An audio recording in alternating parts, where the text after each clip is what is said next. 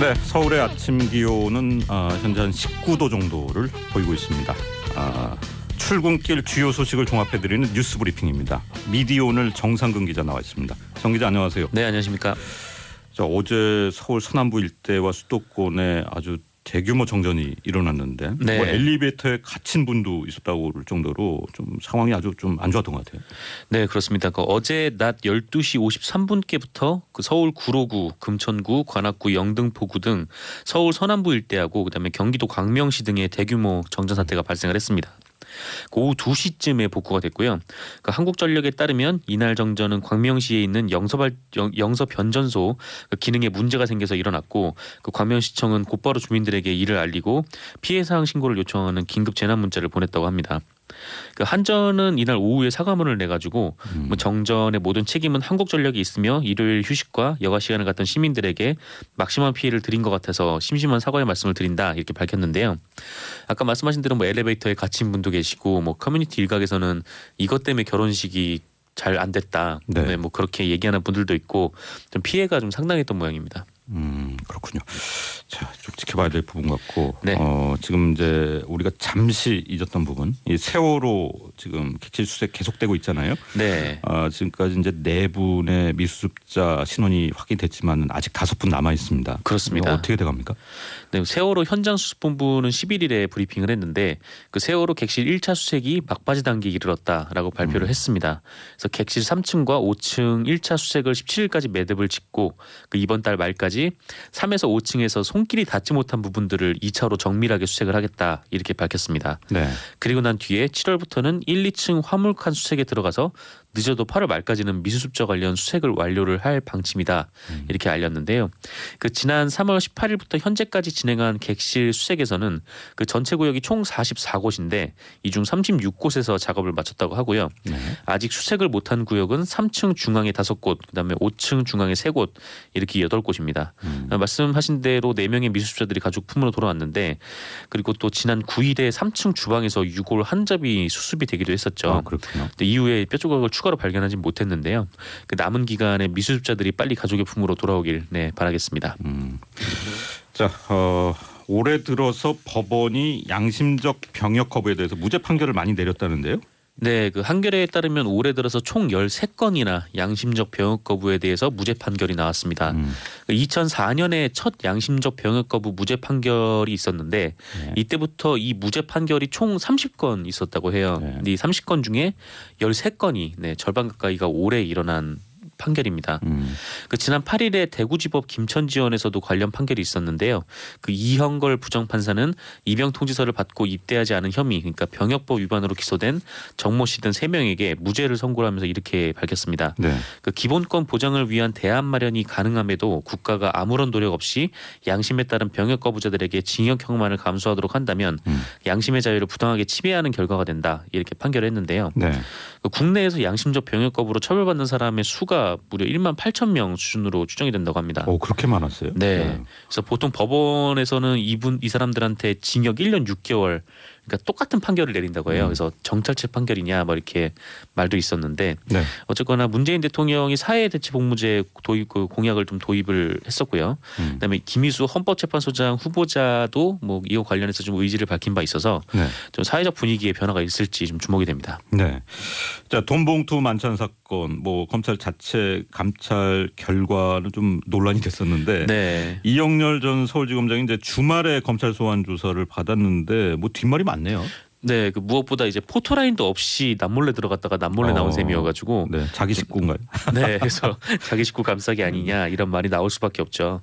그래서 검찰은 일단 뭐 동본투 만찬의 핵심 관계자인 이영렬 전 서울지검장을 토요일은 오후 열 에, 토요일인 십 일에 오후 열 오후에 조사를 했습니다. 음. 이 그 사실도 십일 일이 돼서야 공개를 했는데요. 네. 근데 검찰이 일부러 취재진 등 보는 눈이 적을 때 조사를 한 거 아니냐 이게 비판이 나오는 이유 첫 번째고요. 음. 그 두 번째는 이 전 지검장이 대검 감찰본부에 출석을 했을 때도 그때도 공교롭게도 토요일 날 왔습니다. 네, 토요일 날 왔었고 또 조사를 모두 마친 뒤에 조사 내용을 공개를 했었는데요. 네. 어쨌든 검찰은 부정청탁금지법 이른바 김영란법 위반 혐의로 이영렬 전 지검장을 네다섯 시간 정도 조사를 했다고 네, 김영란법에 하고 김영란법에 걸렸어요. 네네. 네. 그 이번 주 중에 재판에 넘길 예정입니다. 음. 그런데 사실 돈봉투 만찬 사건 이후에 이제 검찰이 또 어, 검찰 고위급 인사를 단행을 했고, 네. 그런데 퇴임한 분들의 반성이 없다, 뭐 이런 지적이 나오던데요. 네, 그 새 정부가 출범한 다음에 그리고 뭐 검찰 개혁 여론이 높아지면서 음. 또 아까 말씀하신 대로 돈봉투 만찬 사건에 연루가 되면서 네. 최근 검찰 수뇌부 여덟 명이 줄줄이 옷을 벗었다고 해요. 음. 근데 이들의 퇴임사를 분석을 해봤는데 그 퇴임사를 남긴 것도 조금 약간 애매하다는 음. 생각이 좀 들지만 그 네. 퇴임사를 막상 봐도 그 누구도 반성하고 있지 않다 이런 결론을 내릴 수 있다고 한겨레가 주장을 했습니다. 네. 그 김수남 전 검찰총장의 경우에 그 자신의 일 년간 성과를 다섯 쪽에 걸쳐서 성실히 정리를 했다고 해요. 네. 그러면서 퇴임사에서 뭐 검찰개혁은 국민의 도움이 되는 방향이 무엇인지가 기준이 될 것이란 말을 남기기도 했는데요. 음. 그 우병우 전 민정수석 봐주기 수사에 대한 비판 여론이 있는데 네. 이거에 대해서는 일절 언급하지 않았다. 이런 것입니다. 네. 그다음에 문재인 대통령이 돈봉투 만찬 감찰 지시 직후에 사의를 표명한 이창재 전 법무부 차관 그리고 김주연 대검찰청 차장도 겸허한 마음으로 국민을 섬겨라. 뭐 용기를 가지면 어려움도 극복할 수 있다. 아, 뭐 이런 네, 뭐 선비 같은 말에 선 말, 네. 그런 말을 남기고 퇴임을 했다고 하고요. 음, 이게 뭐 이, 내부적으로 하는 말이니까 뭐 그럴 네, 뭐 그럴 수도 있겠다는 생각은 좀 드는데 네. 뭐 화룡정점은 윤갑근 전 고검장이었습니다. 음. 그 돈봉투 만찬과 관련된 사람이죠.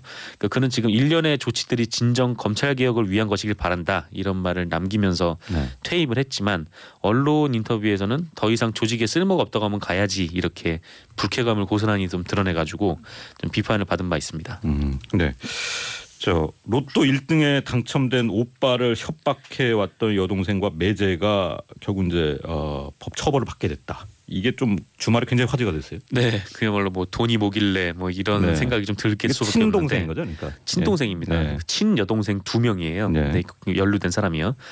어, 이 사건은 지난해 사십억 로또 갈등으로 이미 회자가 된 바 있습니다. 그러니까 음. 한 칠십 대 노인이 지난해 팔월 양산시청 앞에서 자신의 오십 대 아들이 사십억 원 상당의 로또에 당첨이 되자 자신을 버리고 갔다며 일 인 시위를 하면서 알려졌는데요. 네. 근데 그때는 이 비난 여론이 로또 당첨자에게 쏠렸었어요. 근데 아. 이게 재판에 넘겨가고 오늘 재판 결과가 딱 나왔는데 이게 여동생들의 좀 문제가 또 문제도 좀 있었던 모양입니다. 음. 그 사건 경위는 이런데요. 그 A 씨가 노모를 모시려고 찾아갔었대요. 근데 음. 두 여동생이 당첨금을 분할을 해라 이런 네. 요구를 하면서 A 씨에게 막 욕설을 하고 그 어머니를 데려가려는 걸 막았다고 합니다. 음. 그래서 A 씨가 도망치듯 집을 나가자 여동생들은 A 씨가 자신을 만나주지 않는다며 네, 경찰에 음. 신고를 하고요. 현관 비밀번호를 잊어버린 것처럼 행동을 하면서 열쇠 수리공을 불러서 잠금 장치까지 파손을 해서 들어갔습니다. 네. 그러니까 이 A 씨는 협박 그리고 주거 침입 등을 이유로 여동생들하고 매제를 고소를 했고요. 그러니까 음. 법원은 두 여동생에게 징역 일 년에 집행유예 삼 년을 선고를 했습니다. 네. 그리고 열쇠 수리공을 부르는 등 이 사건을 주도했던 매제에게는 징역 팔 개월 이렇게 실형을 선고를 했습니다. 음, 그렇군요. 자, 화학 제품으로 추정되는 물질을 불특정 개인에게 뿌린 사건 발생을 했다는데요. 네, 그 십일 일 오후 다섯 시 사십 분께 그 경기도 의정부시의 그 한 백화점 삼 층 직원용 통로에서 마스크와 모자로 얼굴을 가린 여성이 그 한 남성에게 다가와서 갑자기 약물을 뿌리고 도주하는 사건이 벌어졌습니다. 음. 이에 경찰이 수사에 나섰는데요. 다행히 피해자는 병원으로 옮겨져서 치료를 받았는데 뭐 얼굴이 화끈거리는 것 외에는 크게 다치진 않은 것으로 예, 그렇게 드러났습니다. 네. 뭐 이 갑작스러운 공격이라 혹시 원한에 의한 건 아닌가 뭐 조사를 해본 모양인데 네. 이 남성은 이날 제품 판촉 행사차 백화점을 방문했을 뿐이다. 네, 이렇게 주장을 하고 있다고 합니다. 음. 게다가 또 사건 장소는 일반인 출입이 제한된 곳이기도 한데요.